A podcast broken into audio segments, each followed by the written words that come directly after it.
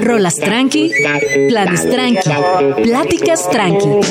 Vamos tranqui, vamos tranqui. Conduce Gina Jaramillo. Solo por Radio Chilango 105.3. La radio que... ¡Viene, viene! Comenzamos. Suena tu despertador, un nuevo día comienza. Apagas la alarma, vuelves a abrir los ojos, ya pasó media hora. Vas tarde. Te lavas los dientes mientras te bañas, pones café y te vistas en friega. Te tiras el café encima. X, al rato se seca. Sin darte cuenta, ya estás en la calle. La ciudad te recibe entre pajaritos y bocinazos. Corres al metro. Vas tarde. Buenas noticias. El metro está parado. Perdiste 20 minutos, pero no importa. Consigues ganarle el taxi a alguien. Te subes, respiras. Qué bonito el tráfico de la ciudad. Te bajas, empiezas a caminar y escuchas a alguien decir... Ah, no pasa nada, pues échale ganas, hija. Más tarde. No sabes si reír o llorar. El día te mueve, la mañana te empuja y sin darte cuenta ya dieron las 11 y lo único que quieres es parar y que alguien te abrace. Por eso, aquí vamos aquí.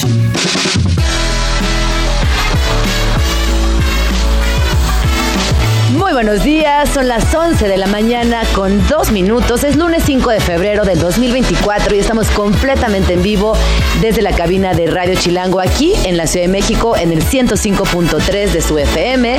Recuerden que nos pueden seguir y acompañar a través de las redes sociales. Yo sé que muchas personas están en casita descansando, pero ¿qué creen? Estamos aquí haciendo radio en vivo para acompañarles y que la pasemos muy bonito y sobre todo iniciar esta semana con toda la actitud Así que vamos a darle. ¿Qué va a pasar el día de hoy en Vamos Tranqui? Pues tenemos agenda literaria, planes para infancias, arte contemporáneo, diseño, un montón de cosas. Está por aquí, que pronto va a entrar a la cabina, María del Mar Ramón. Ella nos va a platicar acerca de su libro Coger y Comer sin culpa, El placer es feminista. Ella es colombiana y vive en Argentina hace varios años. Este es el primer libro publicado por el sello de Utópicas, que me da mucho, mucho gusto. De esto estaremos platicando más adelante. ¿Qué pasa con las niñas y el celular? La infancia y el celular. ¿Hasta dónde sí? ¿Hasta dónde no? Quienes estamos en este gran, gran laberinto de la crianza, a veces nos cuestionamos qué tan bueno es darles estas herramientas artificiales a nuestros hijos, cuando definitivamente son parte también de su construcción social. El día de hoy estará por aquí Carla Lara para platicar acerca de esta reflexión en torno a las infancias y los celulares, sí o no y hasta dónde. Y en el tema de agenda tenemos Zona Maco, porque hoy empieza la Semana del Arte en la Ciudad de México. Ya llevamos varios días hablando de todo lo que va a suceder y el día de hoy me acompaña Direla Lazo. Ella viene a platicarnos de los 20 años de Zona Maco. Sin duda, este proyecto es precursor y también gracias a que existe Zona Maco, existe una Semana del Arte. 20 años es mucho tiempo y tendremos todos, todos los planes por aquí. También estará por aquí eh, Ana María Sordo, Felipe Sosa y Morgan Harry Sanz para hablar de Unique Design en su primera edición en la Ciudad de México, un proyecto francés que llega con mucha fuerza y que impactará directamente a la escena de diseño en nuestra ciudad. Y para cerrar tendremos Mosca Desastrosa, entrevista con Fernanda Leal y María Velasco. Así que no se vayan porque vamos tranqui cuando es lunes, lunes 5 de febrero. Vamos a escuchar una rola. Esto es Low Life de Youngblood y volvemos.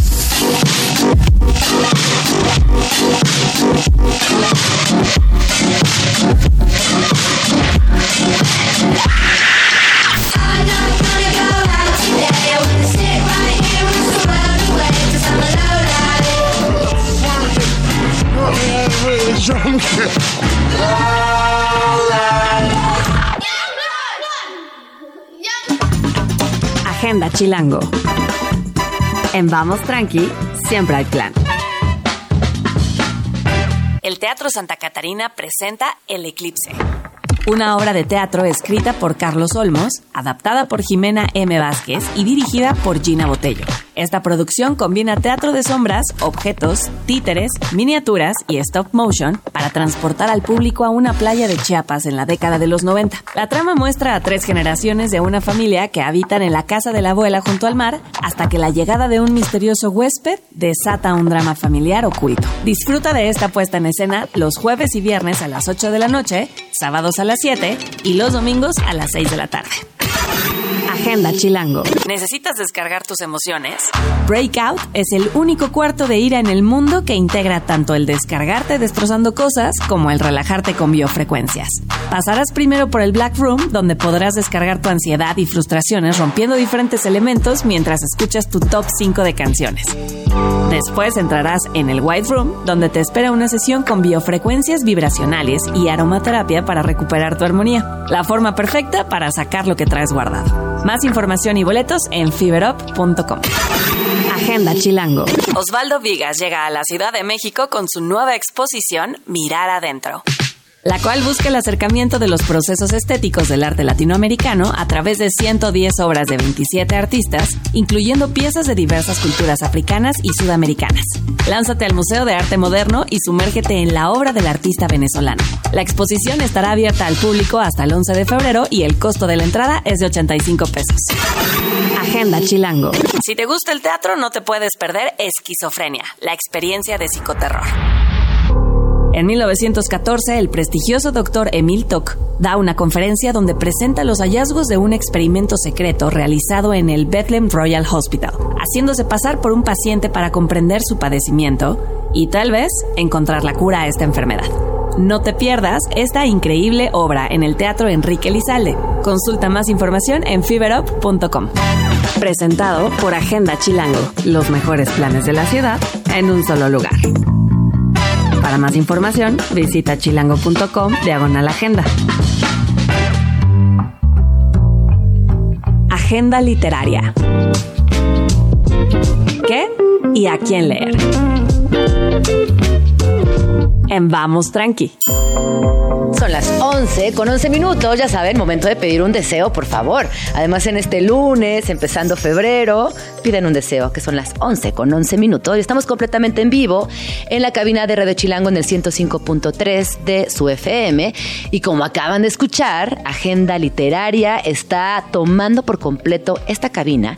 Y me acompaña el día de hoy María del Mar Ramón. Ella es escritora, eh, vive en Argentina, nació en Colombia, sus libros se han publicado en muchos países en Latinoamérica. Fue también columnista de Vice y ha escrito en medios como El País, Playboy, periódicos de poesía UNAM, Volcánicas, entre varias más.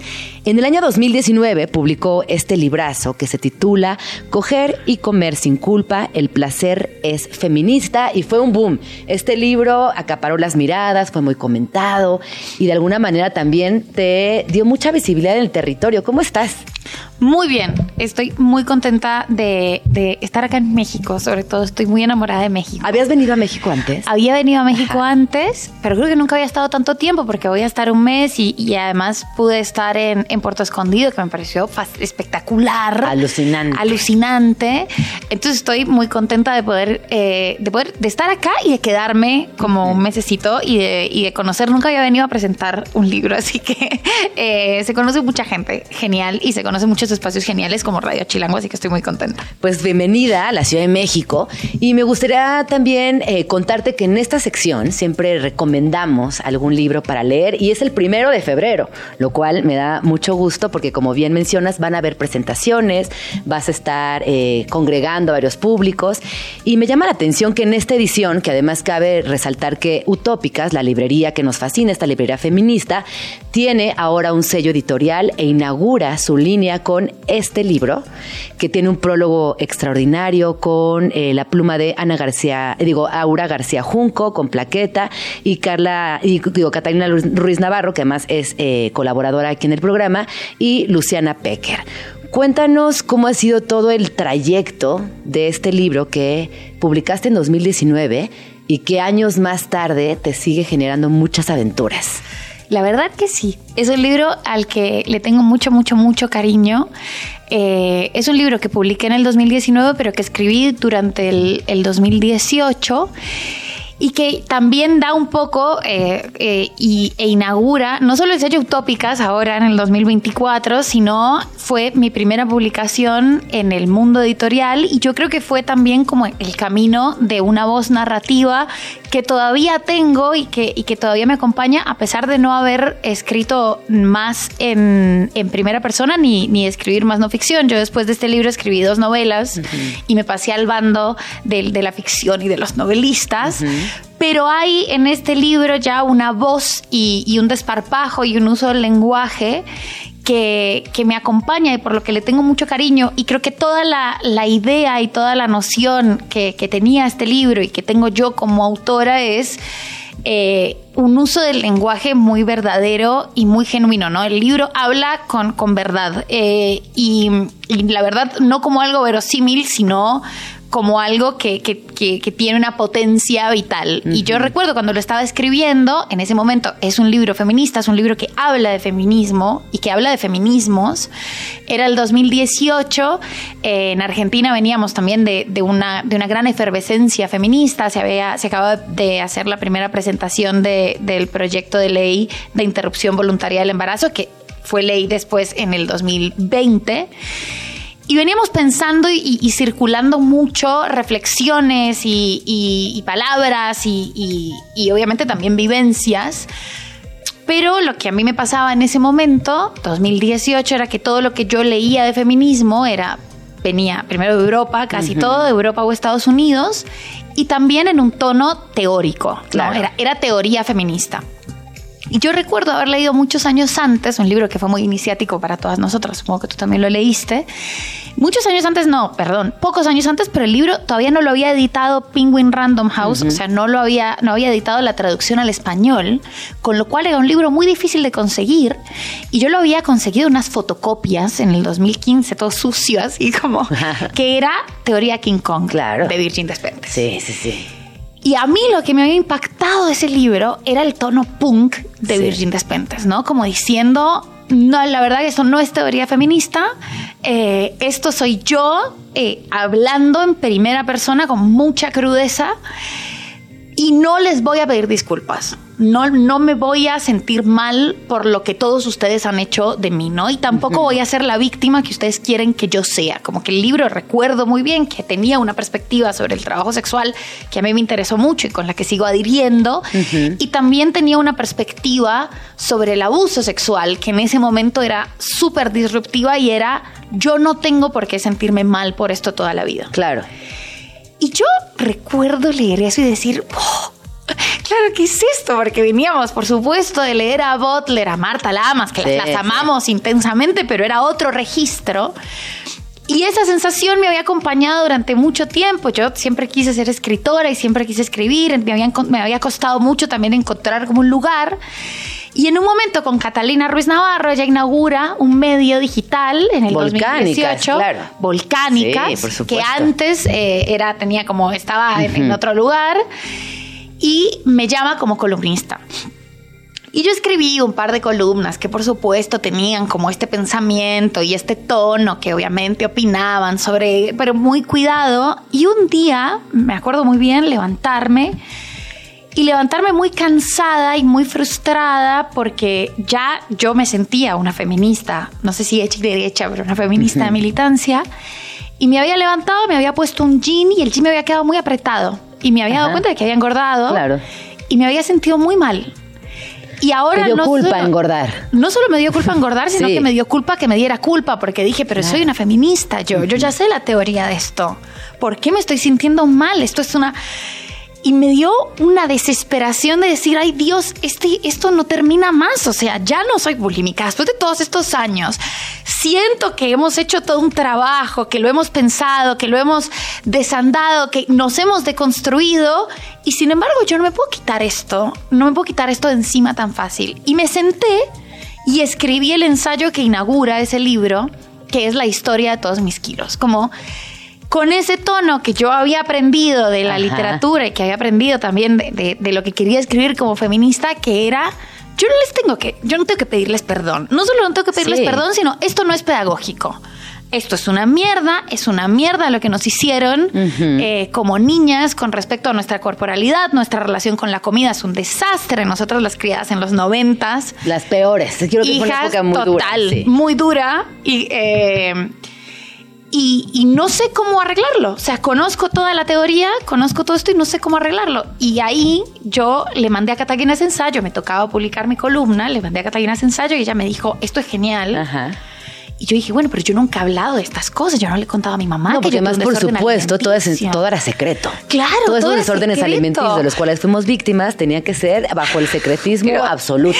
Y hoy en día me parece muy absurdo, pero esto era una cosa que yo decía, me van a desheredar. Eh, yo ya vivía en Argentina, todo. Llamé a mi mamá, le dije, bueno, hay algo Que tengo que contarte. que tengo que contarte. Y, y obviamente todo el ensayo también narra que, que el, el problema, o sea, el desorden alimenticio, la bulimia como tal, la práctica de, de provocarse Sí. vómitos a una misma, que es una práctica horrible. Era la parte secreta, pero igual todo el mundo sabía que Claro. yo hacía dietas súper estrictas y que yo no comía el, el ponqué de mi cumpleaños y a nadie le parecía que eso estaba mal. ¿No? Como los límites son muy borrosos entre lo que se te. Y no solo les, no les parecía que estaba mal, era aplaudido. Qué voluntad que tiene Claro, la niña. se cuida. Se cuida, qué juiciosa que es. Y me ponía Claro, moralmente más cuando te alta. dicen se cuida, en realidad es completamente lo contrario.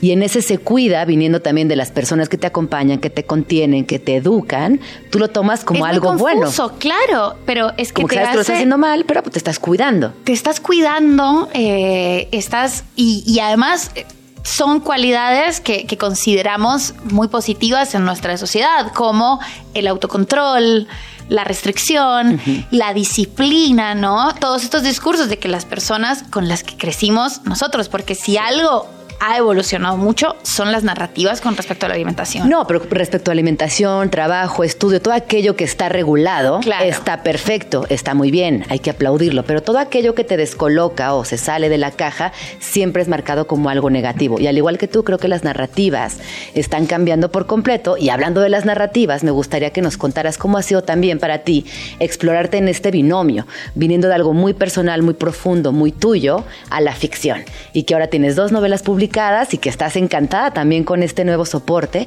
Y te lo pregunto porque muchas jovencitas nos están escuchando y para ellas creo que es interesante también conocer de primera mano cómo ha sido esta chamba, ¿no? Este trabajo que combina una dualidad que es intelectual, pero que también tiene imaginación. Tienes mucho humor al escribir y al hablar, ¿no? Eres una persona con sentido del humor y eso también se agradece, porque ni el feminismo es 100% serio, ni la literatura es inalcanzable y está bueno también recordarlo de vez en cuando. No, pues eh, yo obviamente creo que también pertenezco a una generación el, eh, que, que muchas de nosotras tuvimos acceso a la literatura, o no a la literatura, a publicar.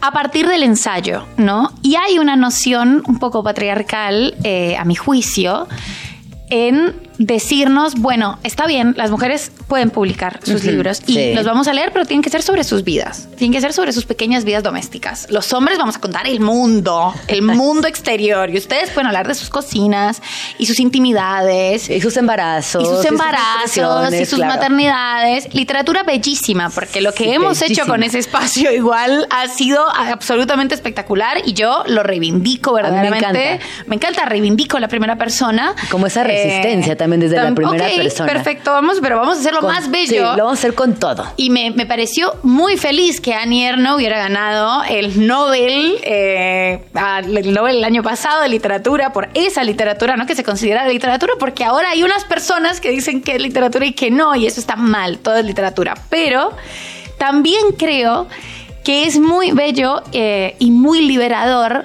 conquistar la ficción. No es rocket science. O sea, tenemos esta idea de que sentarse a escribir una novela es una cosa que verdaderamente solo pueden hacer unas personas. Sentarse a escribir una novela es sentarse a escribir y sentarse a escribir es lo mismo siempre, digo, como es, es un acto íntimo, complejo, agresivo y bello al mismo tiempo.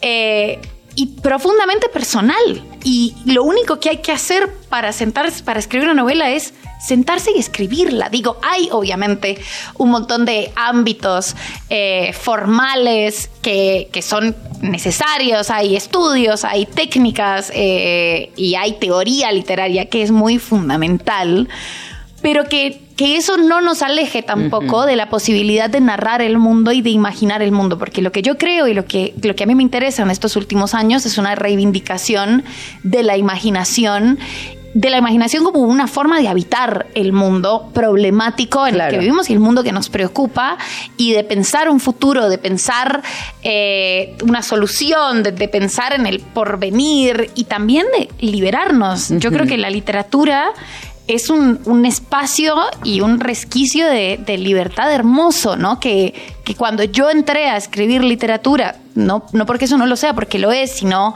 ficción, fue muy lindo y una idea muy sencilla que fue, ah, yo no solo tengo que escribir sobre mi vida, yo puedo escribir sobre lo que claro, imaginar, imaginar. Oye, nos queda muy poquito tiempo y no quiero, eh, más bien quiero que nos des todos los detalles de tu presentación que es aquí en la Ciudad de México, que es en la librería Utópicas en Coyoacán. Cuéntanos, ¿qué va a haber? ¿Cuándo es? ¿Quién te acompaña? Todos los detalles. Vamos a estar el 16 eh, de febrero, que es ya mm, dentro de dos semanas, el 16 de febrero, vamos a estar en la librería Utópicas a las 6 de la tarde. Vamos a estar con Plaqueta, la verdad que eh, va a ser un lanzamiento muy hermoso porque además ese día va a haber una super feria en la librería Utópicas, con lo cual hay un montón de sorpresas, hay un montón de cosas, hay un montón de espacios que van a ser muy bellos. Entonces el 16 a las 6 de la tarde la presentación, pero pueden ir antes porque va a ser una que la re hermosísimo en ese espacio que está bellísimo. Yo estoy feliz de inaugurar el sello editorial y de poder estar en ese espacio que es muy bello. Y también vamos a estar en Guadalajara, en Morelia, eh, vamos a estar en La Increíble, vamos a estar en la Feria de Minería también. Así que todas las fechas las pueden seguir por redes sociales. ¿En dónde? ¿Dónde eh, estás en redes sociales? ¿Cómo te podemos encontrar? Yo estoy como del Mar RB, pero eh, la librería Utópicas y la editorial Utópicas lo está publicando todo, todo el tiempo. ahí está en arroba utópicas, ahí les pueden seguir también.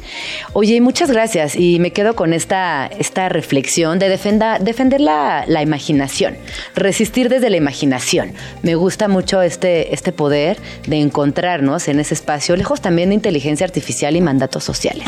Defendamos mucho la imaginación, por favor. Es nuestro último refugio. Es nuestro último y hay que, hay que optimizarlo lo más que se pueda desde la humanidad. Y muchas gracias por venir. Me encantó conocerte, estar en todas tus presentaciones y, vuelve pronto, por favor. Muchas gracias. Eh, cuando, cuando quieran, vuelvo. Me encanta este espacio, me encanta la palabra chilango y radio chilango. Es hermoso, es hermosura total. 11 con 26 minutos, vamos al corte y volvemos para platicar de celulares e infancia. ¿Hasta dónde sí, hasta dónde no? Y seguro que volvemos a conectar con la imaginación y el poder de, de alejarnos un poquito de lo que a veces es un mandato, en este caso digital. Volvemos. Estás escuchando Vamos Tranqui con Gina Jaramillo en Radio Chilango. Yeah.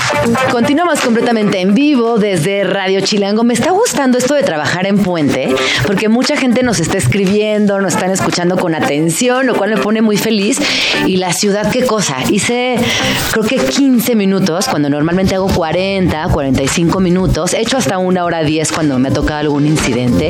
Yo llegué rapidísimo, se, se ven los cerros, este, no hay tráfico. Es como esta Ciudad de México muy bonita, muy, muy particular de los días festivos así que disfrútenla. Y les paso un tip y es que está abierto el skate park de Parque Lira, porque justo ahorita que venía llegando vi a mucha gente viniendo con sus tablas, con sus patines, hay clases. Ya saben que es un spot chilango fundamental y que día con día además tiene más fuerza porque se ha hecho una comunidad que pues que es importante para el skate y repito, si tienen ganas de aprender a andar en patineta o en patines, Parque Lira Skate Park es un lugar sazo para lograrlo. Son las 11 con 31 minutos. Vamos a escuchar una rola. This Head I Hold, Electric Guest. Y volvemos.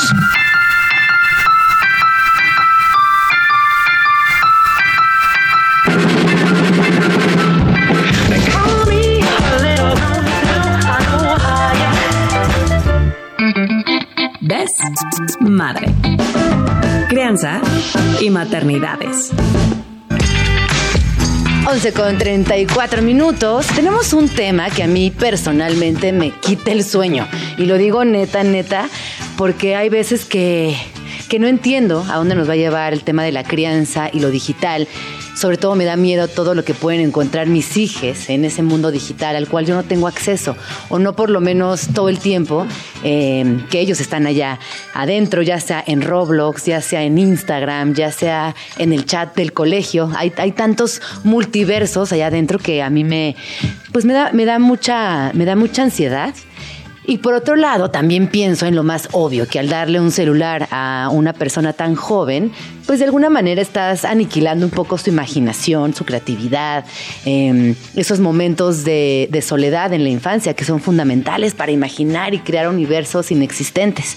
Para hablar de este tema me acompaña el día de hoy Carla Lara, y es abogada, editora, locutora y también escritora. Y lo más interesante es que es mamá de cuatro. Bienvenida, ¿cómo estás, Carlita? Feliz de estar aquí con ustedes y platicando de este tema.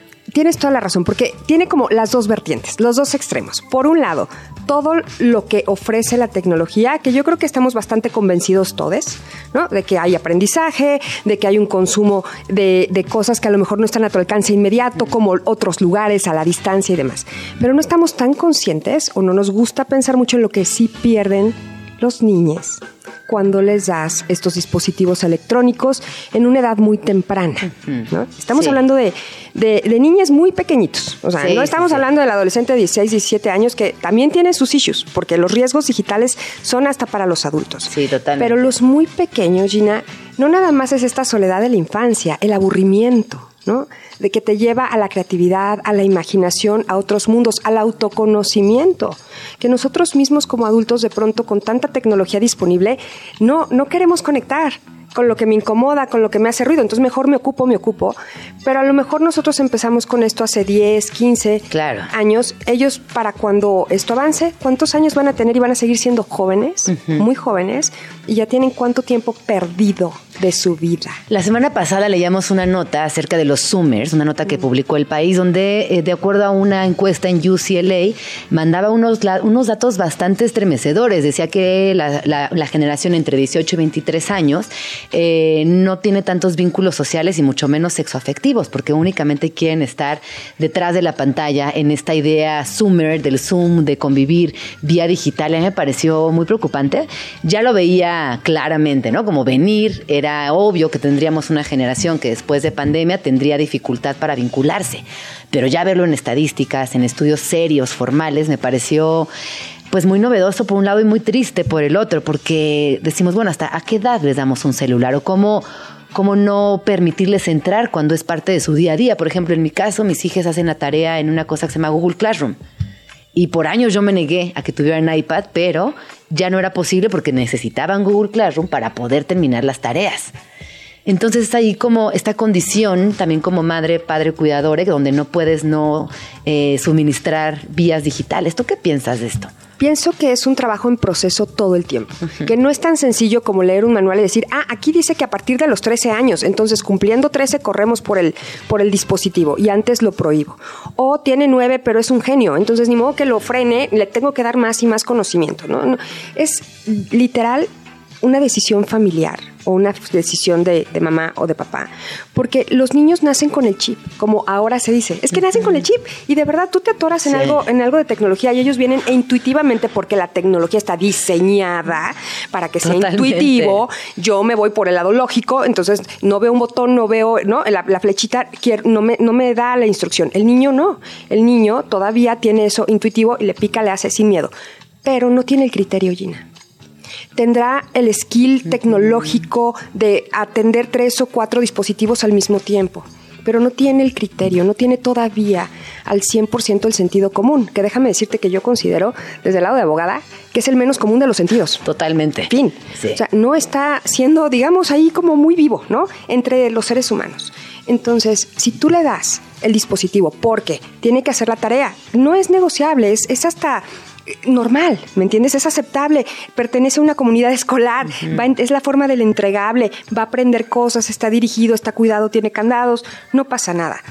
Pero va a haber otras cosas. ¿Qué tal una clase de guitarra en línea? ¿Qué tal un, un audiolibro?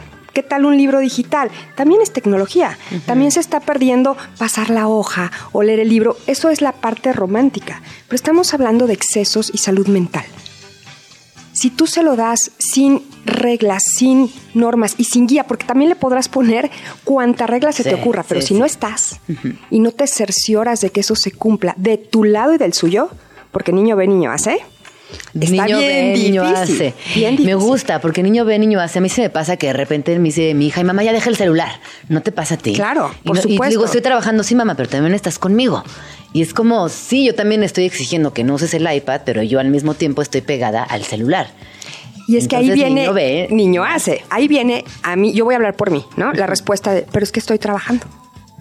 Y a lo mejor él o ella, ¿no? O él, ella, me dice, pues, pero no me haces caso, yo te estoy hablando. Y puedo incluso contestar, te estoy oyendo.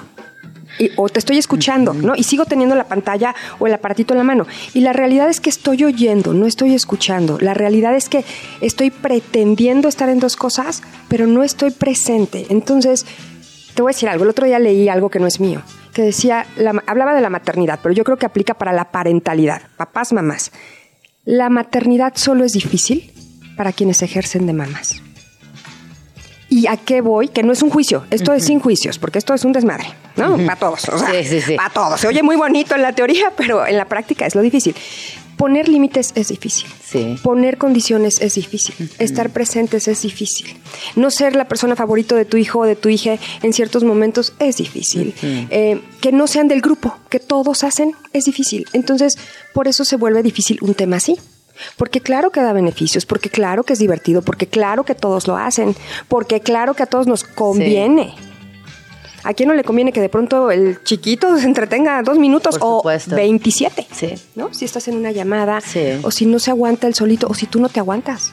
También es como un break. En, en mis redes sociales me escriben mucho y me decían, pues en las otras épocas era la televisión, ¿qué tiene de malo?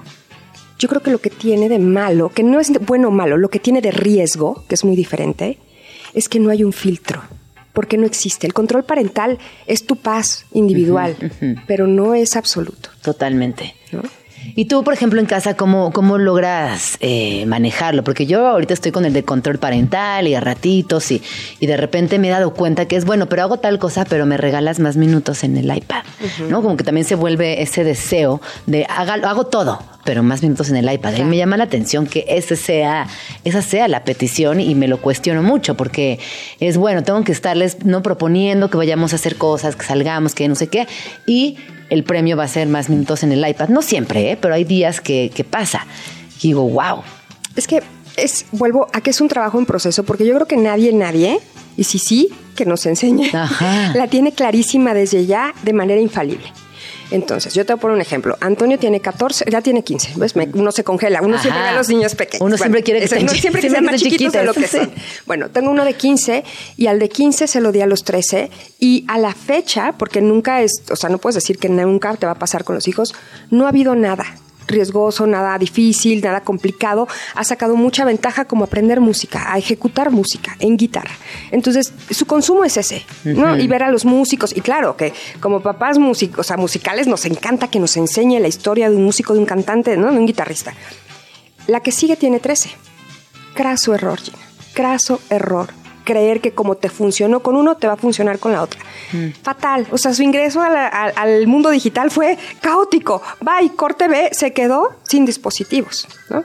Los dos chiquitos que siguen están un poco como tú en, en la moneda de cambio a veces. En veces sí, en veces no. A veces les interesa porque están aburridos, porque entonces es donde yo pienso, pues abúrrate.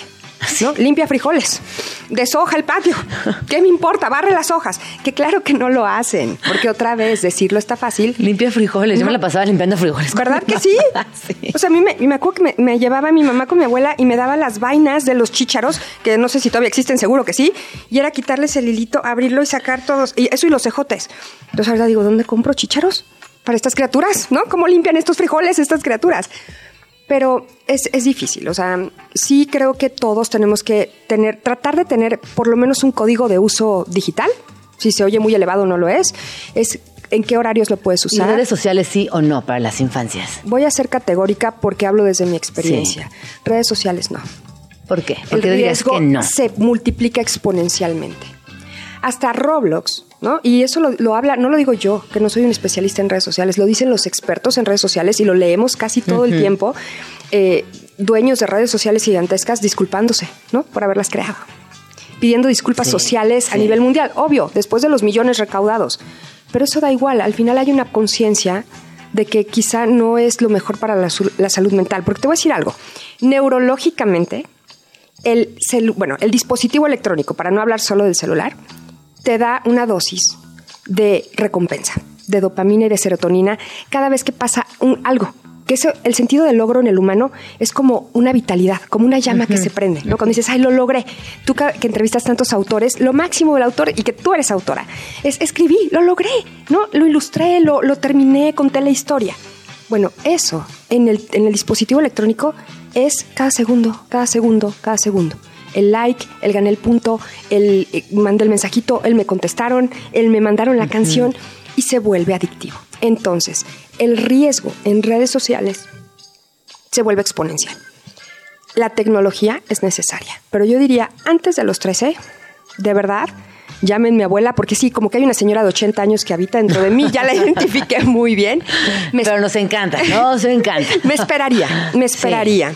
Después de los 13, y también es caso por caso, porque hay niños muy maduros y que tienen cierto criterio, no dejan de ser menores. Ojo, no dejan de ser menores, pero tienen más criterio y también tienen un tejido familiar o social más firme, donde incluso cuando les aparece el coso, van y corren. Oye, vi esto, oye, oí esto, oye, ¿qué piensas de esto? Pero hay otros que no tienen ese tejido y que justo la red social va a ser el escape, va a ser el- la puerta falsa, porque sí lo es, de confort, de compañía, de amistad, y, y no se construye ahí. Gina, los seres humanos tecnológicos nos volvemos tecnológicos, pero no dejamos de ser humanos. Claro. Necesitamos la emoción, el contacto visual. Yo te aseguro que me encantaría una entrevista contigo en el radio y la hemos tenido, perdón, a distancia, ¿no? Eh, la hemos tenido, Sí, sí, pero sí. nunca será lo mismo que si te estoy viendo ahora. Tú acabas de mencionar algo que tiene que ver con la salud mental, que incluso como adultas nos afecta ver la vida de otras personas, esta falsa vida perfecta, eh, este mundo tan aspiracional en el cual se construyen o a partir del cual se construyen las redes sociales, donde hay fotos perfectas, eventos exitosos, cumpleaños luminosos. ¿Cómo pensarías que afecta esto a las infancias y juventudes? Pienso y lo veo de primera mano, no solo con mis hijos, pero yo como no tengo suficientes con cuatro, siempre pido prestados, ¿no? Entonces mi universo se amplía. O sea, tu casa siempre está llena de Siempre personas. está llena de llena, llena, ¿no? Eso está padrísimo cuando no alcanza el queso para las quesadillas y de- ¿qué, hacemos? Pues los frijoles, hay que limpiarlos, vénganse los 12 que están. Eh, en esta parte yo creo que sí suele ser complicado todavía. Es que este uso es complicado, ¿sabes? Eh, se hace muy fácil para ciertas cosas como consumirlo para la escuela, pero se vuelve muy difícil cuando van por la libre. ¿no? Eh, se vuelve difícil cuando ellos empiezan a ver un mundo exterior, ¿no? Cuando, es más, cuando éramos pequeños, cuando no existían eh, los dispositivos digitales para ciertas generaciones, yo sé que, que muchísimos aquí que nos escuchan ya nacieron con dispositivos, pero hay conmigo muchas personas que no. Entonces, tu contacto con el medio exterior eran los cuentos, eran los discos, era la tele, ¿no? E imaginabas y aspirabas a ser una cantante de parchís. Claro. O te identificabas con alguien de Timbiriche, por decirte un ejemplo. O con algún personaje que habías leído en algún libro. Aspiras, el ser humano aspira, Sí, mejora, sí, evoluciona. sí. Entonces, ¿qué pasa cuando tú en una red social ves niñas que son de tu edad y tú te ves y dices, yo no me parezco para nada a esto que estoy viendo? Mi casa, porque a lo mejor no viene desde el autojuicio, mi casa no se parece para nada a lo que esta niña me está enseñando. Mis juguetes no se parecen para nada. Mi coche no se parece para nada. Mi mamá no se parece para nada. Y creo que viene más allá de una aspiración, una frustración. Que si no está bien llevado, es un, un- el famoso FOMO, ¿no? El famoso no, no pertenezco, me da miedo no estar ahí. Y viene una carencia que no tienes.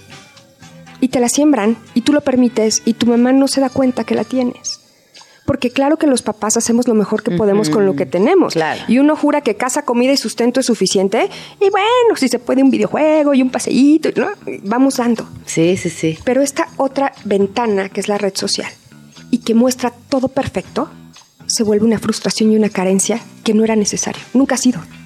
Oye, tú que tienes ya hijas más grandes y que, que es una de las razones por las cuales me encanta platicar contigo, porque siento que llevas un camino avanzado y nos puedes compartir de tu- desde tu experiencia. ¿Alguna vez alguno de tus hijas te ha dicho, oye, ma, no me identifico, ¿qué hago? Me siento triste, estoy frustrada. ¿Te ha pasado? Sí, y con María justo fue el aterrizaje forzoso, ¿no?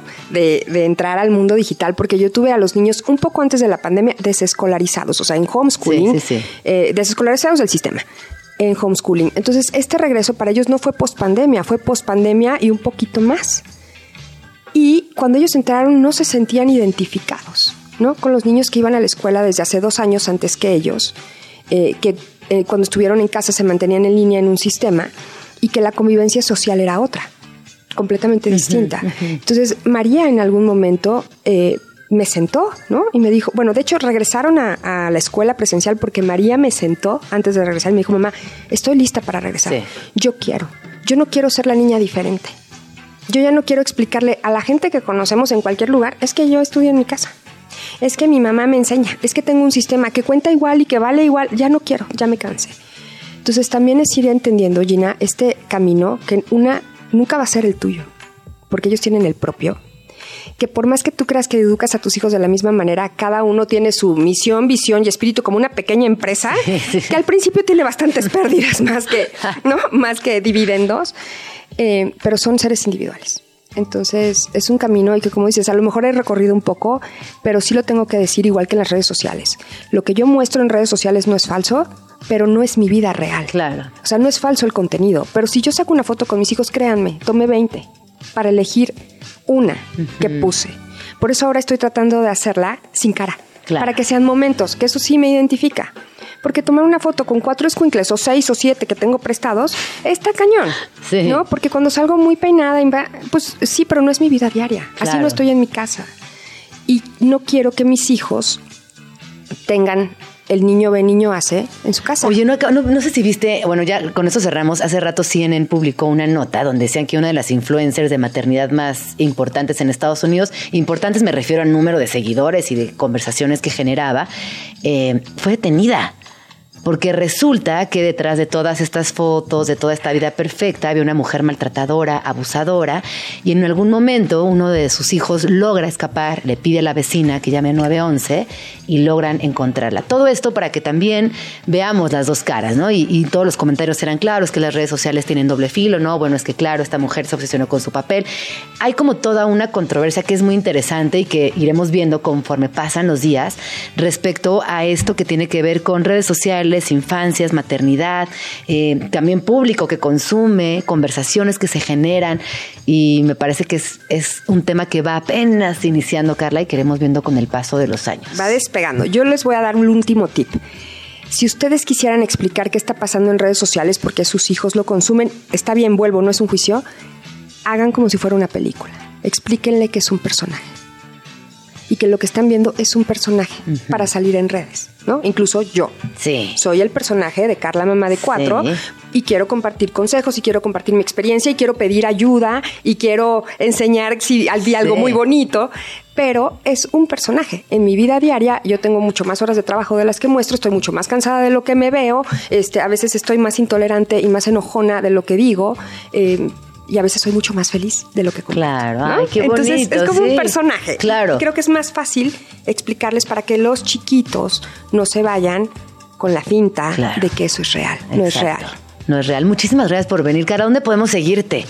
Me encuentran en Instagram como arroba Carla Mamá de Cuatro y ahí es donde comparto principalmente. Muchas, muchas gracias. Síganla porque van a aprender muchas cosas sobre la maternidad que al final es esto, es más que aleccionar, es compartir. Y creo que desde el compartir siempre tenemos muy buenas lecciones. Así que muchísimas gracias, Carla. Cuídate. Y ay, esta, esta, este, este, como digo, este camino de la maternidad, como este, este proceso que a veces se vuelve sinuoso, como tú dices, a veces es muy feliz, pero definitivamente representa muchos retos en el día a día. Cada maternidad es distinta, tú tienes cuatro, yo tengo dos, y yo siempre digo mi primera maternidad, mi segunda maternidad, porque no tiene nada que ver una con la otra, en lo escolar, en lo social, en lo familiar. Y también yo diría que Ah, yo trato siempre de ir como muy ligera, pero me cuesta, ¿eh? O sea, digo, ay, no, ya, toda alivianada. Le digo, ay, no, tengo muchas, muchas, muchos miedos, muchos prejuicios, este, me, me cuesta, pero a todas nos cuesta mucho trabajo. A todas nos cuesta. Y saben que algo que hemos apagado por estar conectadas, hablo por mí, es la intuición. Háganse caso. podemos ir ligeras o muy pesadas, pero cuando algo no te vibra, es porque algo está pasando. Sí. Y cuando algo sí te vibra es porque todo está bien. Y no esto no se vuelve etéreo, no se vuelve como abstracto, es real. Tenemos un instinto y hay que escucharlo. Me acaba de venir este tip, o sea, de verdad, ¿eh? Como nunca. Traigo ahí una situación, pero después de esto voy a ejecutar de acuerdo a mi intuición. Muchísimas gracias, te quiero mucho. 11 con 55, vamos al corte ¿eh? y volvemos. Estás escuchando Vamos Tranqui con Gina Jaramillo en Radio Chilango. 11 con 57 minutos, estamos de regreso aquí en Vamos Tranqui. Como ya he mencionado varias veces, hoy inaugura oficialmente la Semana del Arte en esta ciudad y todo lo que eso implica. ¿Y qué implica? Bueno, que van a poder visitar ferias de arte como Sonamaco, van a poder visitar exposiciones en museos, en proyectos autogestivos, en galerías, en las calles, habrá fiestas, habrá recorridos alucinantes y de verdad es una semana en la que la mayoría de las instituciones vinculadas al arte se esfuerzan muchísimo. ¿Por qué? Porque además estamos generando nuevos públicos coleccionistas, otros que ya tienen muchos años que también son los precursores. Y para hablar de precursores me acompaña el día de hoy Direlia Lazo, y es directora artística de Zona Maco, que está cumpliendo 20 años. Muchísimas felicidades. Gracias, muy emocionados que estamos. Sí. Me, me da, me da, me da mucho, me da mucha emoción y también me da eh, mucho que pensar, porque 20 años es un trayecto largo, han pasado muchas cosas, incluso Maco ha tenido muchas transformaciones. Me acuerdo aquella vez cuando nos cayó el H1N1, que la feria casi sucumbe, me acuerdo aquella vez que fue en un sótano. Todas estas etapas de construcción que hoy colocan a Maco en la punta de, de la semana y que cuéntanos qué pasará con este Sí. festejo de 20 años. Bueno, no solo la punta de la semana, yo diría también en la punta de los acontecimientos culturales en Latinoamérica, ¿no? Porque es la cita, la primera cita del año que se da de ferias y es como un momento bastante icónico.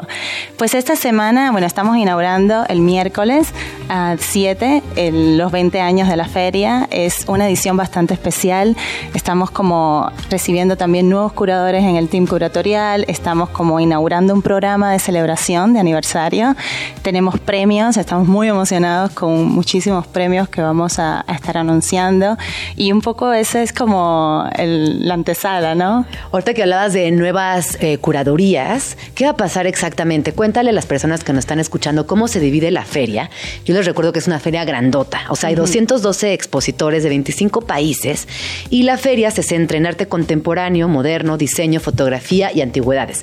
Que déjenme les digo que desde hace varios años la parte de joyería también me alucina. Sí. Eh, no, es como, como que encuentras de, de todo ahí sucediendo, pero cuéntanos cómo está dividida para quienes nos están escuchando y quizás no han ido o van y no han entendido cómo se mueve, Correcto. Entiendan perfectamente qué va a pasar. Pues sí, pues mira, Sonamaco es una plataforma de ferias, entonces se dan citas simultáneamente cuatro ferias. La Feria de Arte Contemporáneo, Foto, Salón de Antigüedades y Diseño.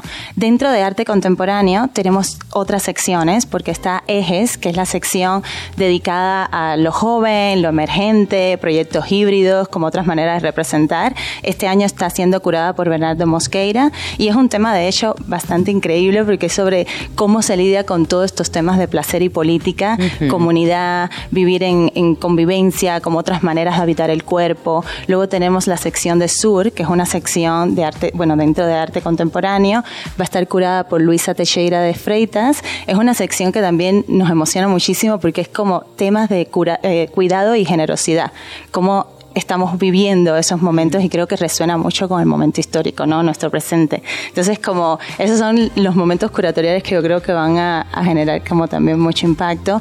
Tenemos Forma, que es este programa que te estaba comentando antes. Es la primera vez que presentamos eh, piezas de gran escala, instalaciones, site specific. Entonces, el visitante va a recorrer la feria y va a encontrar como diferentes momentos que escapan del espacio de de la- del booth tradicional.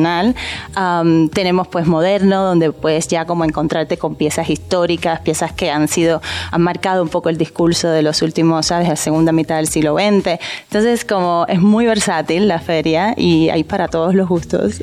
Oye, para ti, ¿qué implicaciones tiene llegar a esta semana después de un año de mucho trabajo? Porque, ojo, detrás de esta semana hay todo un año de trabajo que inicia literal terminando la feria. Llegan a este año cómo? De cara con 20 años, pero también con nuevos proyectos. ¿Qué implicaciones tiene para ti también a nivel profesional y personal, siendo mujer en este mundo del arte que, que es tan espléndido en muchos sentidos? Pues sí, qué bueno que dices eso porque yo siento de que son cinco días donde vas a ver el trabajo arduo, mucho compromiso, sabes, mucha emoción, pero también eso, como mucho trabajo, ¿no? De muchas partes implicadas, artistas, galerías, un equipo increíble que respalda realmente el crecimiento de Maco, el equipo, em, bueno, el equipo que forma la feria. Y, y la verdad es que ha sido como una anticipación, expectación, como hay tanta emoción, tenemos muchos grupos confirmados que viene. Siento que ha sido como esta, este momento de resonar y de vamos a, México a, ver qué es lo que está aconteciendo, pero también como a, ¿sabes? Ha sido sostenido, ¿no? El crecimiento de la feria. Entonces, como siento que eso ha contribuido, ¿no? A, a, este momento. ¿Consideras que la Ciudad de México se ha convertido en una cita obligada a nivel global? Totalmente. Totalmente. Es decir, vamos a ver eso en esta semana, la cantidad de personas que nos visitan. Hay, sí, galerías también internacionales que están abriendo sedes aquí y cada vez más, porque esto es como, ¿no? Empieza a pasar y ya se suma, es una moda. A ¿sabes qué me alucina? Fíjate que más allá de una moda, yo creo que sí estamos llegando a un lugar de posicionamiento muy auténtico. Yo soy historiadora del arte y soy muy nerd, entonces sigo curadoras, sigo directores de museos eh, sigo gestoras que trabajan en Tokio, en Corea, en fin, mi Instagram está lleno de personajes que yo admiro mucho por su labor y contribución al arte. Y veo que están poniendo, ya vamos para México, nos vemos la semana que entra en CDMX y digo, wow, o sea, todas estas personas que hace 10 años, 20 años, uy, impensable, van a venir a la Ciudad de México, van a estar echando ojo, van a también a proponer nueva, nuevo tejido, que esto también tiene implicaciones muy positivas porque quiere decir que la Ciudad de México pronto será visible en tantos otros países. Sí, totalmente. Y contribuyendo a eso, yo siento que es un contexto bastante único porque hay para, es decir, hay desde las galerías muy emergentes, hay instituciones que soportan la carrera de los artistas ya en crecimiento, hay mega instituciones que tienen voz y voto, ¿sabes?, en lo que está pasando a nivel global. Entonces, como que el, el background y todo el espectro es tan amplio que me parece que, que eso es lo que sigue fascinando, ¿no? Claro, por supuesto. Oye, recomendaciones para asistir a la feria? Porque está abierto de miércoles a domingo. Correcto. Pero danos esos tips que tenemos que tomar en cuenta antes de ir a la feria. Bueno, pues yo, es decir, primero ir sin prejuicio. Yo siento que es una feria, como decías, muy vasta y hay muchísimos temas que se van a estar discutiendo. Hay un programa de conversaciones. Es decir, como que la feria realmente va a estar como esa energía de celebración muy vibrante. yo quizás haría también como alusión a un programa que estamos, un premio que estamos lanzando que va a resonar muchísimo con la audiencia, que es el premio Ararta. Es un premio de 100 mil dólares que el público va a elegir el ganador. Es decir, el miércoles se van a anunciar los 20 finalistas y entonces el público a medida que va recorriendo la feria, correcto, vota. entonces ha sido, sí, más allá del carácter filantrópico, también como siento que, que justo ese momento de reconocimiento de la esencia, ¿no? El público se encuentra con la obra, le gusta o no, le resuena, lo motiva o no. Es un premiazo, además. Un premiazo. bueno, es el premio más grande en la historia de las ferias. Muchas felicidades. Sí, estamos también, sí, muy emocionados con esto. Y también la posibilidad de que las personas que muchas veces nos sentimos fuera, fuerísima de la escena del arte, como bueno, los curadores, bueno, los galeristas, ¿no? Como esa gente que opina y decide. Muy bien, que se baje al público en general, que podamos votar, que tengamos esta preferencia como, como jurado y que implícitamente ahí se note eso que tú dices, te gusta, te resuena, te dio un mensaje o no. Sí. Correcto. Oye, y recomendaciones entonces, eh, es para todas las edades, llevar zapatos cómodos, obviamente, llegar temprano. Yo siempre digo, lleguen temprano, planeen su día y pueden comer, descansar, volver, no, hay prisa. Te puedes pasar todo el día en la feria, realmente. pues es un plan de fin de semana total, de todo el día. Hay charlas, hay... A ver, cuéntame de las charlas.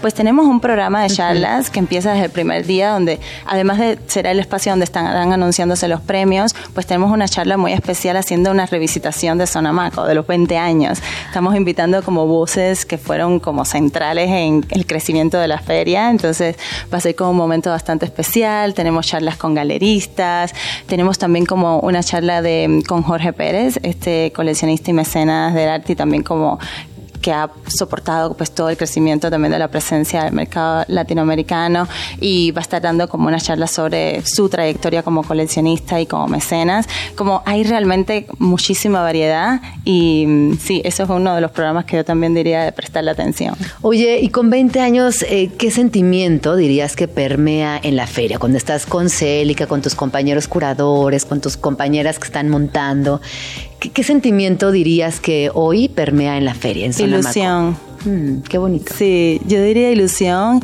y camaradería. Sí, yo me siento como súper cómoda también, el equipo, como hay mucho entusiasmo, siento que eso es esencial, ¿no? Para sacar las cosas adelante. Y también tomando en perspectiva estos 20 años, ¿qué dirías que tuvo que pasar para que hoy la Ciudad de México sea importante en la escena de arte contemporáneo a nivel mundial? Pues yo siento que ha sido en paralelo, ¿no? Yo siento que la feria ha contribuido, ha abierto el camino para decir, ok, sabes, la esencia al final es el, artista, ¿no? Los artistas y el tejido artístico acá es muy potente. Entonces la feria como contribuyó a que esto se sintiera y resonara y trayendo galerías internacionales y después el crecimiento de la propia ciudad y de las galerías de acá y de las instituciones ha sido, es decir, es innegable, ¿no? Entonces como que ha sido un crecimiento en paralelo y estamos aquí porque es un trabajo en conjunto, ¿no? Sí, yo también diría que más allá de ser coleccionista o no, porque evidentemente la mayoría no coleccionamos arte, es una categoría que pocas personas eh, pueden ¿no? darse ese lujo. Sin embargo, sí creo que somos una ciudad que consume arte. Sí. ¿No? Eh, eh, vamos a los performances, estamos enterados, nos interesa. Hay algo, hay como una sustancia que atraviesa la población, que eso es bien emocionante y que yo, por ejemplo, lo veo con nuevos públicos. Veo gente muy joven acercándose al arte. Total. Y yo voy a contribuir con eso porque tuve una experiencia hermosa ayer, no ayer, que estuve en, en Humex y es una fila enorme de público para ver la exposición. Y fue como increíble porque era esa interacción tan diáfana, ¿no? De un espectador, eso, sin prejuicio, como acercando, y eran piezas como, bueno, conceptuales, como piezas que te posicionan en otro nivel de pensamiento, y la verdad es que fue fascinante. A mí me encantó, me encantó esa, ver, ¿no? Como el museo vivo y toda esa interacción tan natural. Qué bonito esto que dices, porque justamente yo creo que hace 20 años y luego después de pandemia hubo otro reconocimiento de la gran pregunta, ¿qué hacemos con los espacios que ya existen? Y la siguiente, ¿cómo generamos y concretamos esos nuevos públicos? Y esto que tú acabas de decir es un claro ejemplo de que se están concretando. Sí. Sí, sí. Y en la feria también el impacto, bueno, las conversaciones con galerías, como todos muy impresionados de que el fin de semana es un mar, de personas curiosas con ganas de ver, de conocer, de saber y de preguntar. Como que no en todas las ferias se suele dar esa interacción y el público acá pregunta y quiere saber. Y a mí me han llegado, como siempre, esos comentarios de esto es fascinante porque es otro, ¿sabes? Por lo general en ferias internacionales, al final de la feria, pues ya termina como menguando un poco este momento y acá es enaltece. Totalmente. bueno, recuérdanos los días, eh, costo de recuperación, lugar, todo, todo, todo, por favor. Sí, bueno, toda la información, recordad que está en nuestras redes, en Instagram, Sonamaco, también en la página web, sonamaco.com y, mm, y luego estamos abiertos. El gran opening será el miércoles de 5 a 8 de la noche, miércoles 7. De jueves a sábado estaremos abriendo de 12 a 8 de la noche y el domingo de 11 a 6 de la tarde.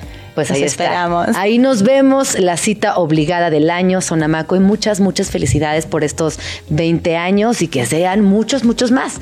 Y ojalá que pronto podamos platicar de todo lo que sucedió y lo espectacular que fue. Muchas gracias. Muchas gracias, eh, Direle Lazo, directora artística de Sonamaco. Cuídate mucho. Un placer. Vamos a una rola cuando son las 12 con 10 minutos. Esto es Locurón de Sol Pereira y volvemos.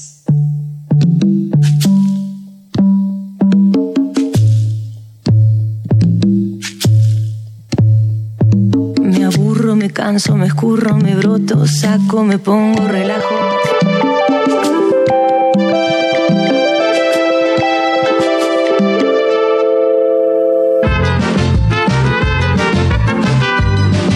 Plan tranqui.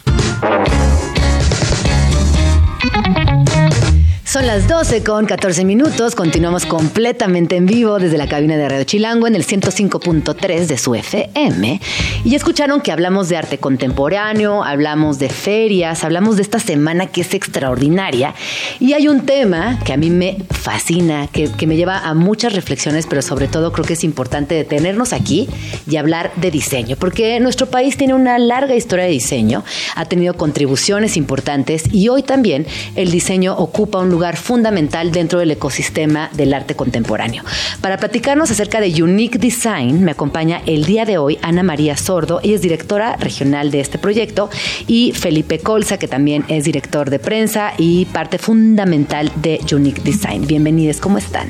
Muy bien, gracias. ¿Y tú? Muy bien, muchas gracias. Pues yo muy feliz de hablar de diseño y sobre todo porque, como lo decían en esta introducción, creo que hoy ocupa un lugar fundamental dentro de esta constelación.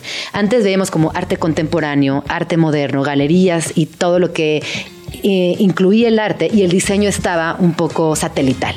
Y ahora ese satélite dejó de existir y se unió por completo a la escena.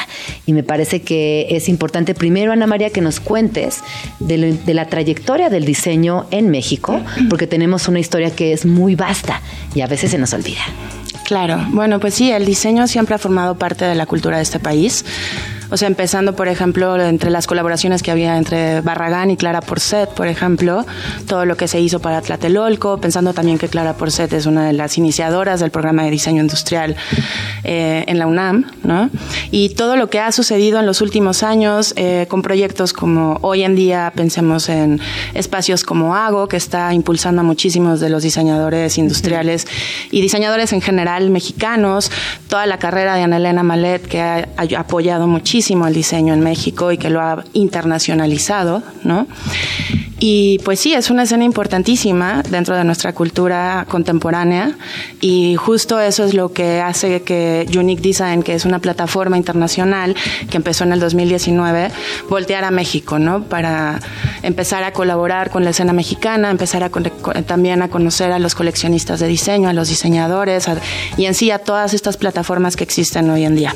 Oye, Felipe, cuando hablamos de que Unique voltea a ver a México, cuéntenos un poco qué es exactamente Unique Design, dónde surge y cómo, cómo empieza este romance con México. Bueno, Unique Design es una plataforma fundada por Morgan Morris. Eh, Morgan es una entusiasta del diseño y bueno, y también del skate, del skateboard, que eso es un punto muy importante. Muy importante a señalar. el cual después podemos hablar más adelante. Eh, y bueno, ella, ella lleva toda su vida trabajando con el diseño. Formó parte del, de justo del Design Week en China, empezó con las ferias sobre diseño en, en China. Y justo poco antes de la pandemia eh, le surgió la inquietud de ella empezar su propio proyecto. Y es para el 2019 que empieza con Unique Design X.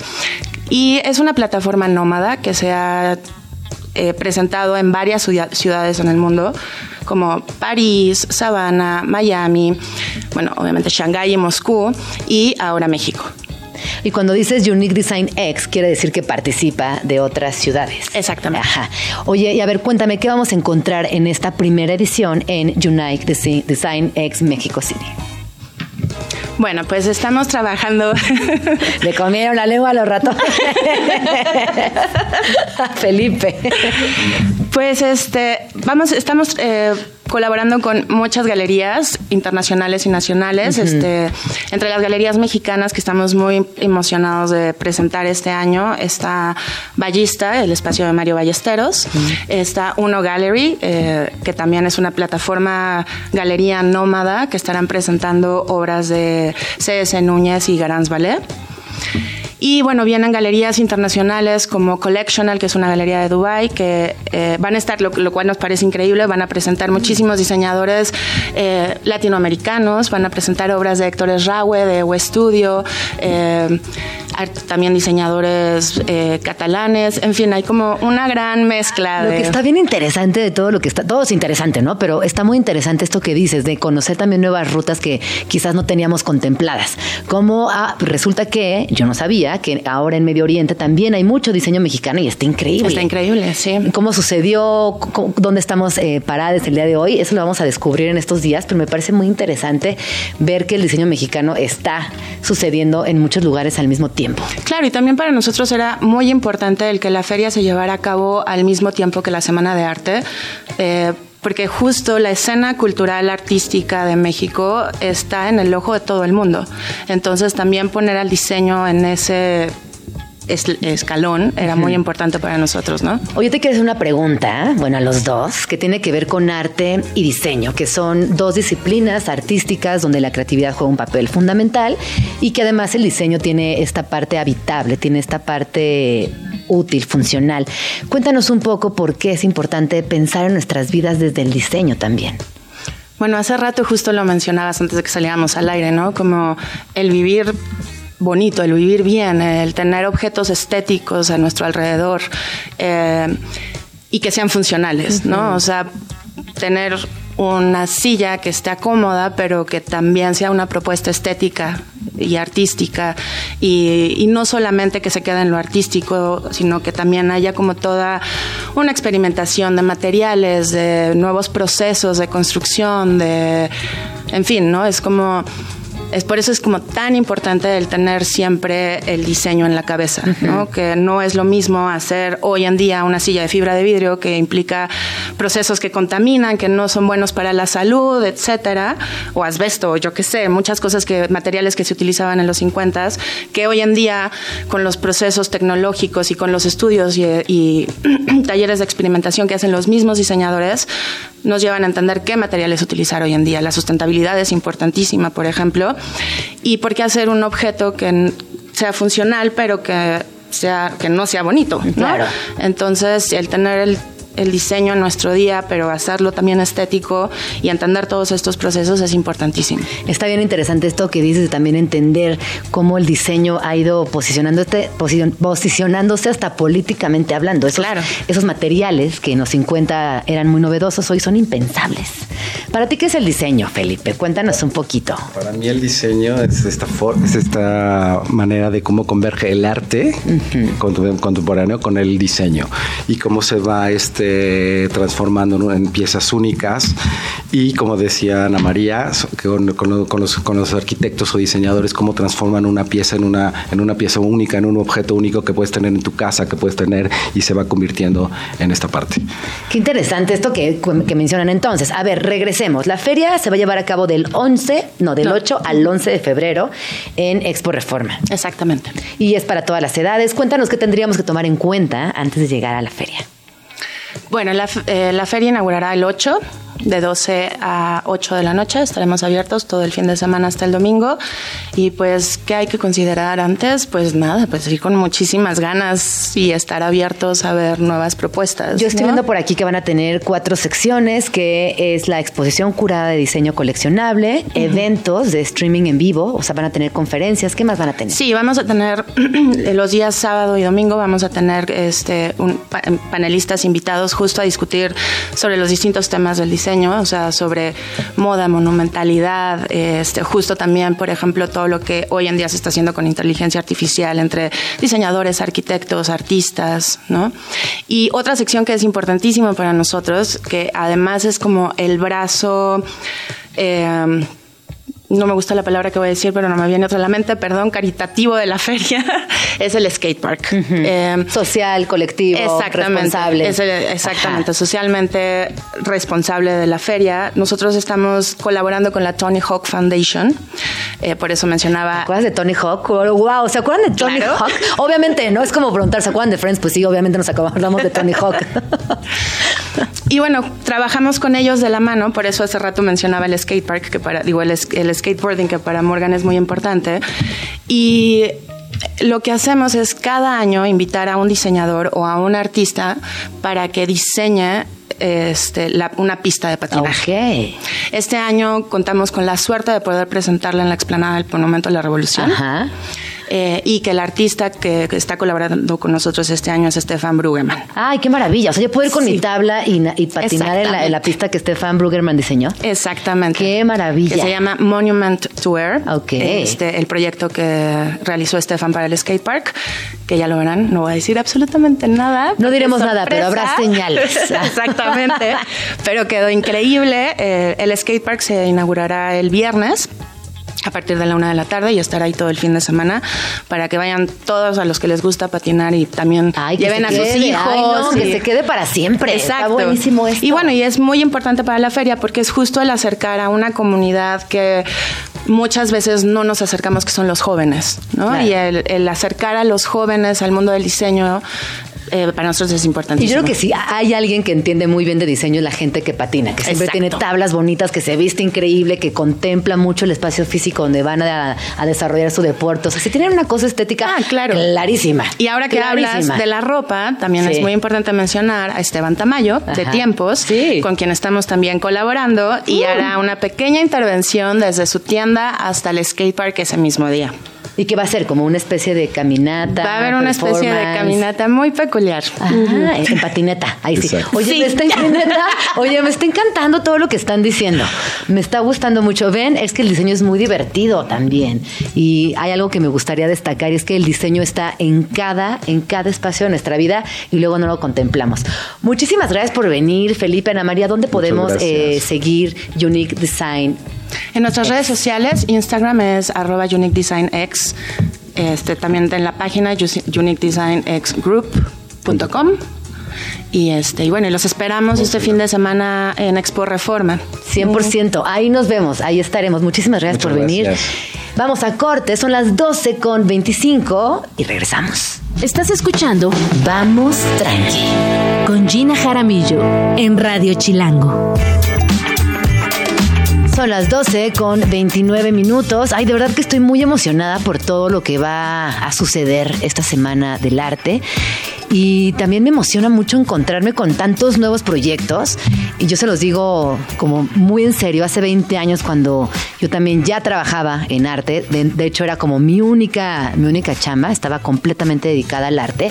Sí, sí veía como algo muy emergente, como algo que costaba trabajo convencer a las personas, ¿no? Y, y sobre todo hacerlas conscientes de por qué era importante asistir, ser parte de este ecosistema. Yo hoy que veo a tantos proyectos paralelos, no tengo nada más que decir que gracias a la gente que habita en esta Ciudad de México, porque gracias a, a estas personas quienes vivimos aquí, es posible que se repita año con año, que crezca, que se profesionalice y que también obviamente sea un ejemplo para, para otros espacios, otros países. Eh, vamos a escuchar una rola. Ah, no, vamos al corte comercial. Vamos a rola, vamos a rola, vamos a escuchar Sex Loss de Beck cuando son las 12 con 30 minutos y volvemos. Vamos tranqui.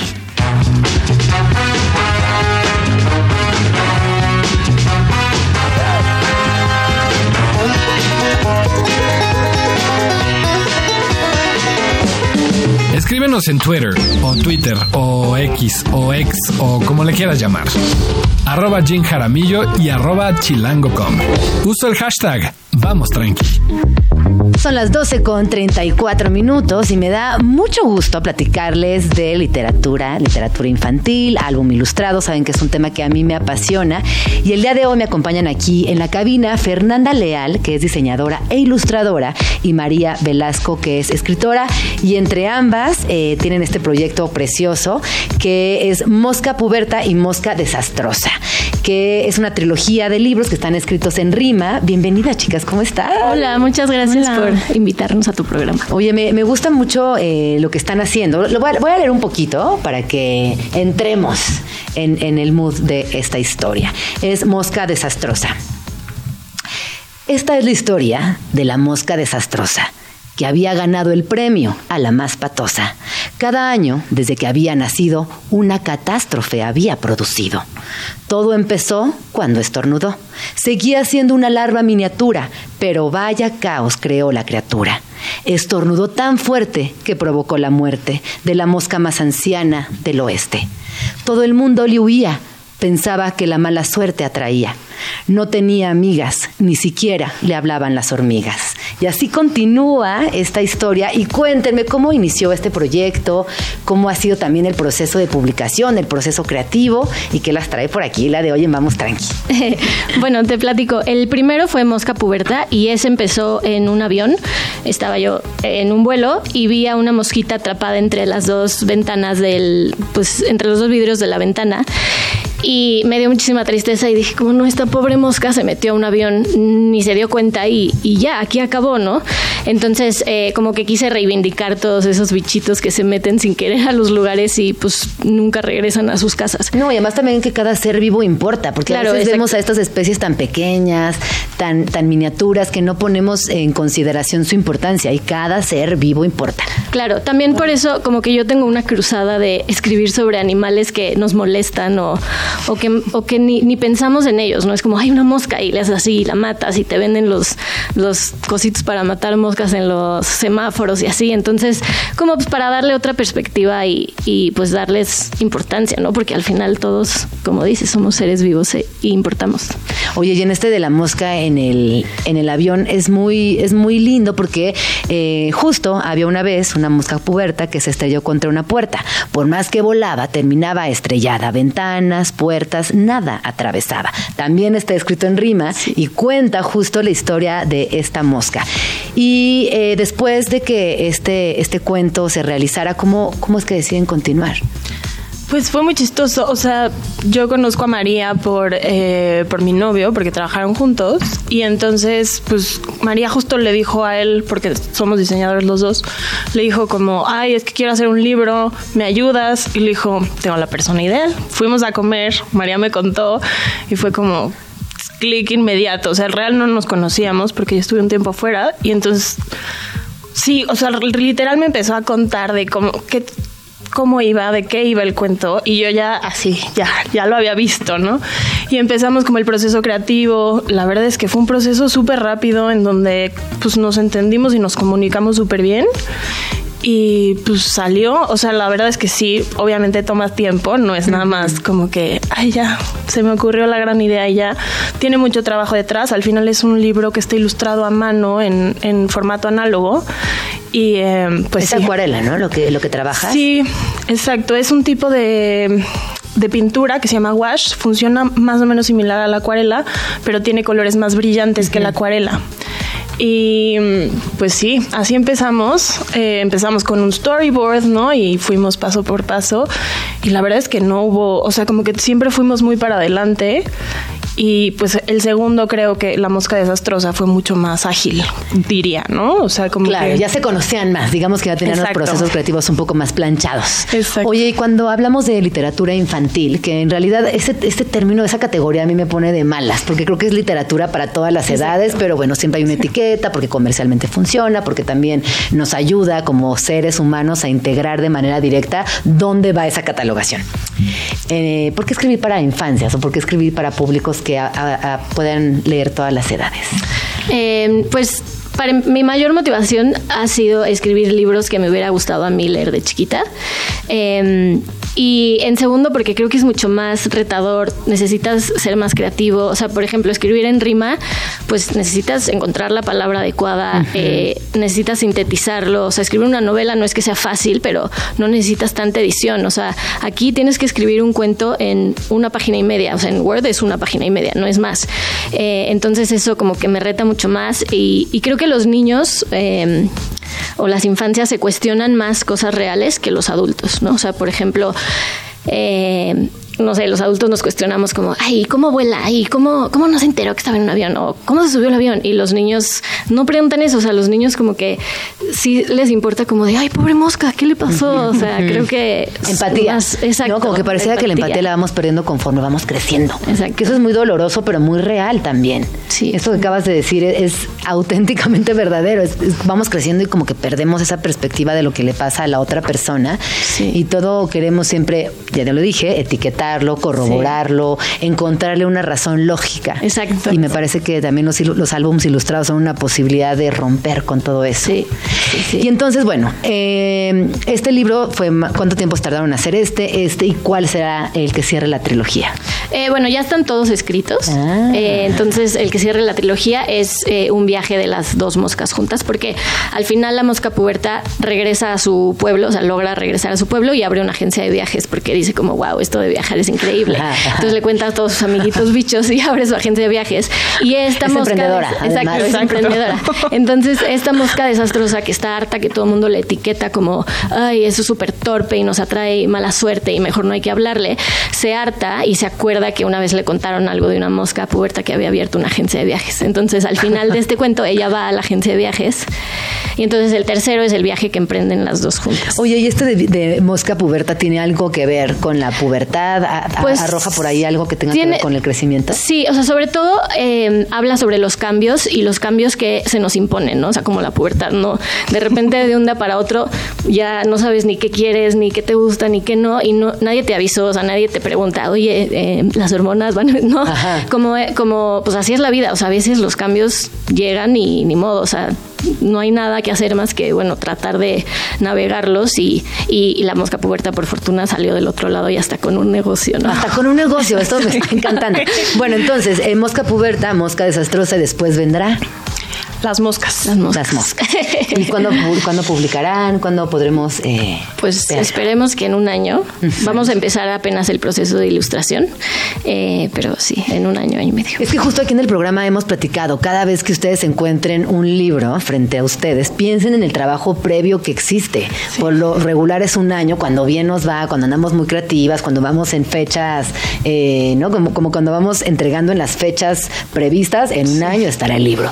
Pero hay veces que también nos atoramos y que eso tiene otras implicaciones. ¿Dónde podemos encontrar su libro, chicas? Eh, está en Amazon y en mariavelasco.com.mx. Eh, la mosca puberta está en algunas librerías, en el Fondo de Cultura y en otras. Y la desastrosa estará próximamente en La Fiera, en Coyoacán. Y ah, también la mosca puberta está en Orión. En Orión, Sí. exacto. Sí, también Entonces, es lo que te iba a decir. La desastrosa también va a estar en Orión. Pues muchas gracias por venir. ¿Y dónde podemos seguirlas? Me imagino que hacen presentaciones, harán talleres. ¿Cómo es eh, la relación de este libro hacia el exterior con el público? Sí, eh, tenemos justo una presentación el próximo 10 de febrero en Libros, Libros, Libros y nos pueden seguir en arroba moscapuberta. Ahí está toda la información. Por si tienen peques en casa, acérquenles a la literatura, se van a divertir mucho, van a descubrir nuevos libros y sobre todo van a poder imaginar. Que creo que este programa entero hemos hablado del poder de la imaginación, que a veces suena como algo obvio, pero no, no en la praxis se nos va, ¿no? Entre todo lo digital y la prisa y, y la vida misma, perdemos ese, esa oportunidad de imaginar. Y creo que también esta es una invitación para que regresemos a ese punto base que es la imaginación. Totalmente. Y para cerrar, eh, preguntarles qué es para ustedes la literatura.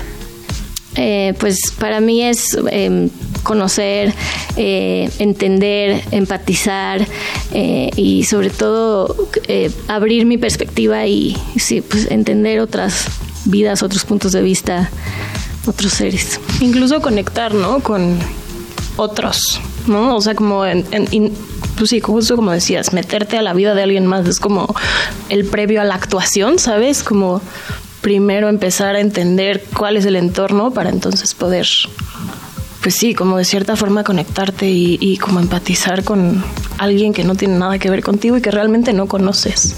Y que yo creo que al final sí tiene que ver contigo, ¿no? Eso es como todo, por más que creamos que somos diferentes, eh, somos más iguales de lo que creemos. Sí, no, pero qué difícil es eh, como llegar a, a esa conclusión, justo como tú lo decías, en, en Mosca Desastrosa, estas etiquetas que te van poniendo, que además luego asumes y te las crees y te afectan y te vuelves sí. más insegura, pues porque me dijeron que así era, y luego dices, no, espérate, soy todo lo contrario y estoy increíble. Sí, sí. Pero cuesta, también creo que es bueno tener este tipo de literatura a la mano porque nos permite acompañar a las infancias y rescatarlas de esos momentos vulnerables que, ojo, no son los mismos que una, que una persona persona adulta y está, está muy bonito y muy necesario. También es muy necesario sobre todo acompañarles y creo que los libros tienen esa, esa particularidad, que son espacios de imaginación, son juguetes, pero también son herramientas que nos permiten acompañar a nuestras infancias. Exacto. Pues muchas gracias chicas por venir a Vamos Tranqui. ¿Dónde podemos seguirlas? Ya nos dijiste, pero repítenos. Eh, arroba Mosca Puberta, arroba María Velasco Escribe y arroba Ferni Leal. Pues ahí están las redes sociales. Muchísimas gracias por venir a Vamos Tranqui. Son las 12 con 45. Vamos a escuchar una rola. Esto es Datos Íntimos de She's This y volvemos.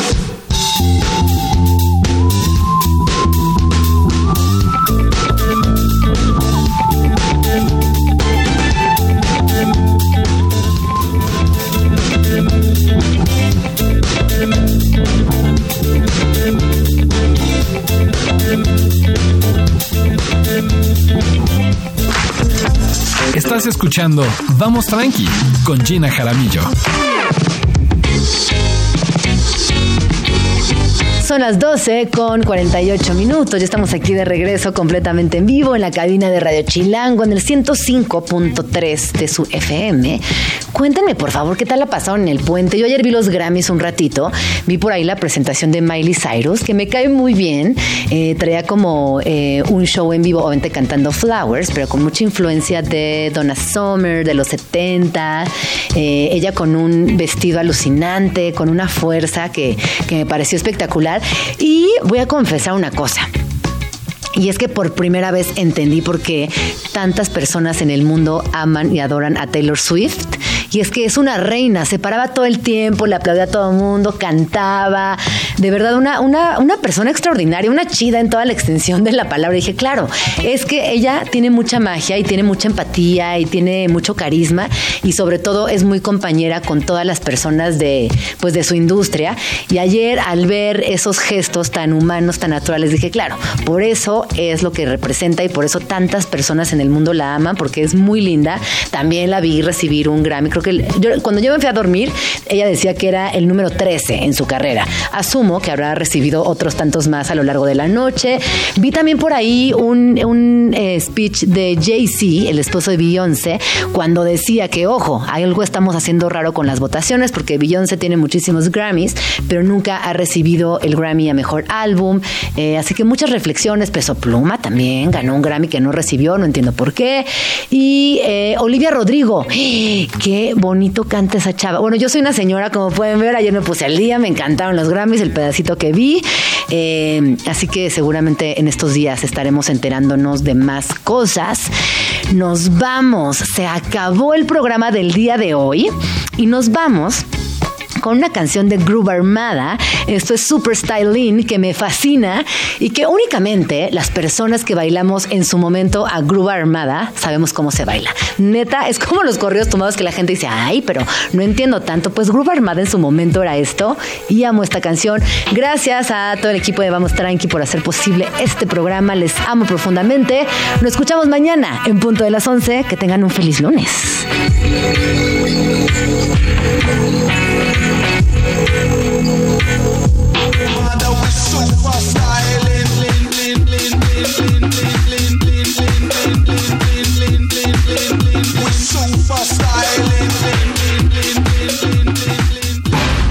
¿Cuál de los malditos pasos del próximo defensa con eso, Esto fue Vamos Tranqui con Gina Jaramillo. Escúchanos de lunes a viernes de 11 de la mañana a 1 de la tarde. Solo por Radio Chilango 105.3. La radio que... Viene, viene. Radio Chilango. Radio Chilango. 105.3 FM. La radio que... Viene, viene.